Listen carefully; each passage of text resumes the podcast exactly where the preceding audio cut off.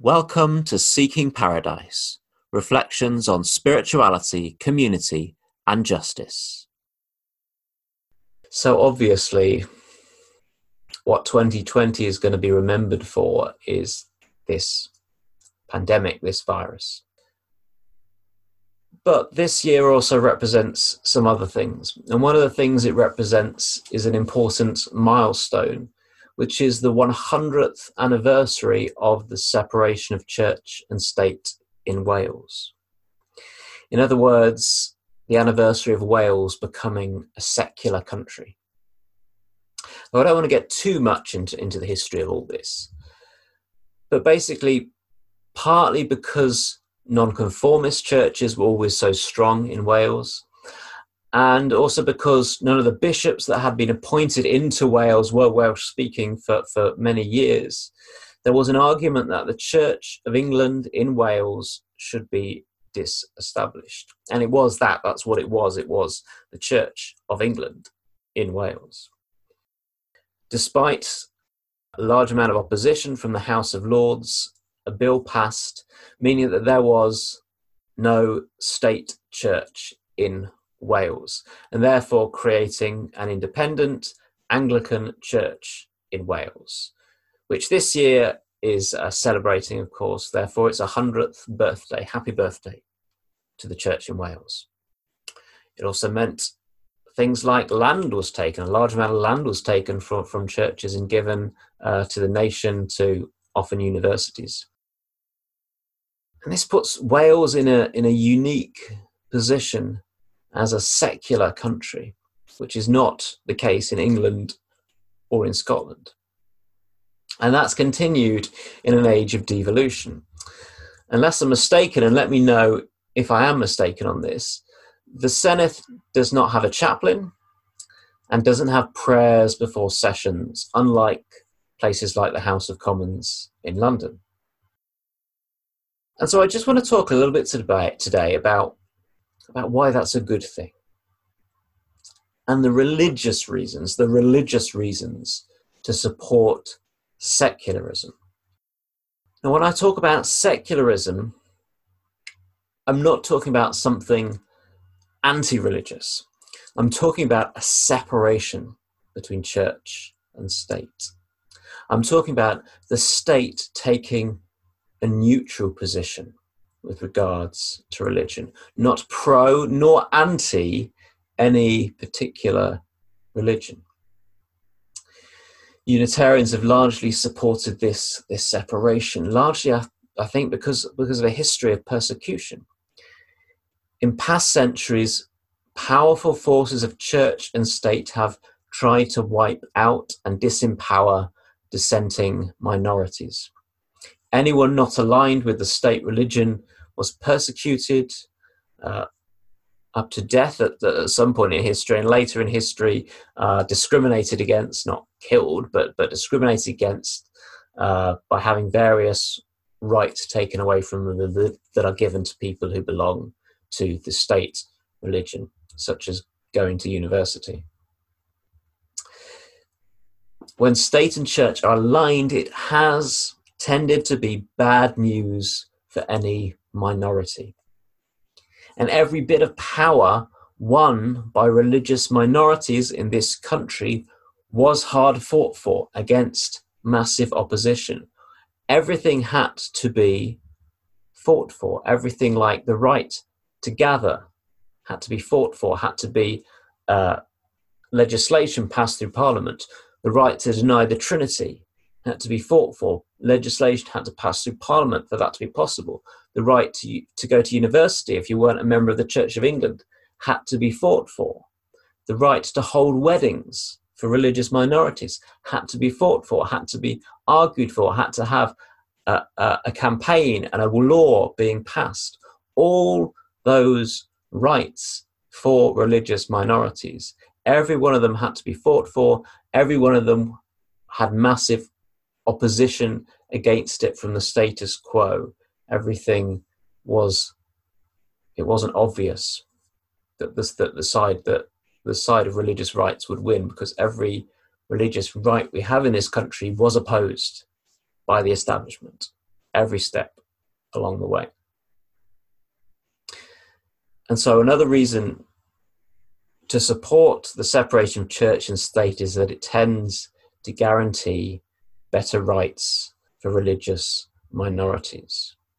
And I'm talking about proper, what I'd call proper secularism, by the way, not an anti religious secularism, not a kind of a, a government having a policy that is actually atheistic or, or secularist policy of wanting to eliminate religion or, or just take rights away from religion. I'm talking about a, a neutral policy towards religion, neither supporting one religion over any other, but allowing in a free society people to have their rights and to practice their religion, whether they're part of the majority religion or a minority religion. And that's why uh, an American Baptist Association wrote to Thomas Jefferson in 1802 when he was president of the United States. They were a religious minority. Baptists were very much a minority in those days, and they wanted to make sure, they wanted reassurance that there was this separation between church and state in the United States. So that means they wouldn't be persecuted as so many religious groups went over to the states to avoid persecution. And Thomas Jefferson who wasn't a saint, by the way, but contributed to our our thinking on this with this phrase. He assured them that there was a wall of separation between church and state in the US Constitution, which allowed them their rights. Now, of course, this always gets argued about in American society, in British society, in different societies around the world. All this stuff gets negotiated about what that means. But fundamentally, secularism, and why I'm a secularist is because I believe this. Secularism means that as a citizen, you have exactly the same rights, regardless of your religion or your lack of religion. Though that's still not always true in all parts of our society, in all aspects of our society. So, for example, there are still local councils that hold prayers before council meetings. Now, I'm a huge believer in prayer. I'm deeply, deeply committed to prayer, and I want to recommend prayer as much as I possibly can at all times, right? But I'm strongly against formal prayers in council meetings. Because why should an atheist councillor have to sit through a religious act that is not their philosophical ethical position? Why should it be imposed upon them against their consent by having to be there because they're a councillor? There's nothing wrong with inviting people into prayer or into worship if they are invited and freely choose to enter into a religious acts. That's fine. But when you force prayer on someone, when they're going about their business in a secular society, serving as, as a citizen or, or an elected official, it's a completely unethical act to when they haven't in any way consented into a religious act to impose that upon them. And I don't know why that's so difficult to understand. It's really not difficult to understand. When we talk about sexual ethics, the most important thing is consent. A consenting act is a lovely thing, right? But where there isn't consent, it's an abhorrent act, right? And the same is true of religion. If you choose to explore your spirituality, to engage with the holy, to engage in a religious practice, a religious community, into prayer, that's a wonderful thing. But if religion is, is forced onto you, not with your consent, because of virtue of you needing to be in a place or being a citizen of a country, then it's an abhorrent act. The Quran says there should be no compulsion in religion. But the main religious reason to support the separation of church and state is because political power is basically really bad for religion. When religion, when a, a religion or, or a sect of religion, a particular type of religion, understands itself as a majority, understands itself as having power, it is something that causes religion to go wrong. Because that lust for political power does not come from a healthy place. That wanting to be in charge, wanting to be the majority, wanting people to agree with you, comes from ego. It comes from ego. And when religion operates out of ego, things start to go wrong. When we start operating out of that place that wants to assert power over other people, impose our ideas on to other people, make the whole world come around to our way of seeing, of thinking, then we're beginning to get into trouble. Now, we all think, you know, we all think from time to time, you know, if I were prime minister or if I were president or if I were world dictator, right, I could set things right, right? If only I was in charge, I could sort this out. I could, you know, the world would be a better place if I was in charge. Don't you think that? I think that. And as the standard of our political leaders, frankly, has got worse and worse, I certainly do. Don't you? I mean, don't you? Don't you think, oh, could do better than these clowns, right? Yeah, we think that. There's part of us that thinks that. There's part of us that could be seduced into thinking if only everyone in the world comes around to my way, thinking if only I could impose impose my way of thinking onto the whole world, wouldn't the world be a better place? Right? And yet that is the tyrant within us.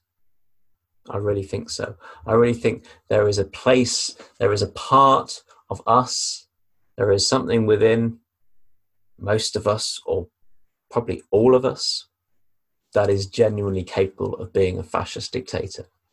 Because we can have that thought process if only people did what I said, the world will be better.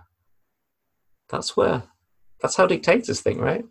And it's, it's, it's, it's within us. It's within us.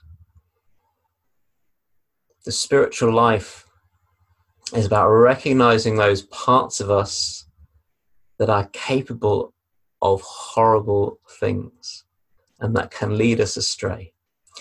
And to say to those parts of us, hello, I see you, you're part of me, I'm making friends with you, but I'm going to put you here on the shelf and I'm not going to let you be the one in charge.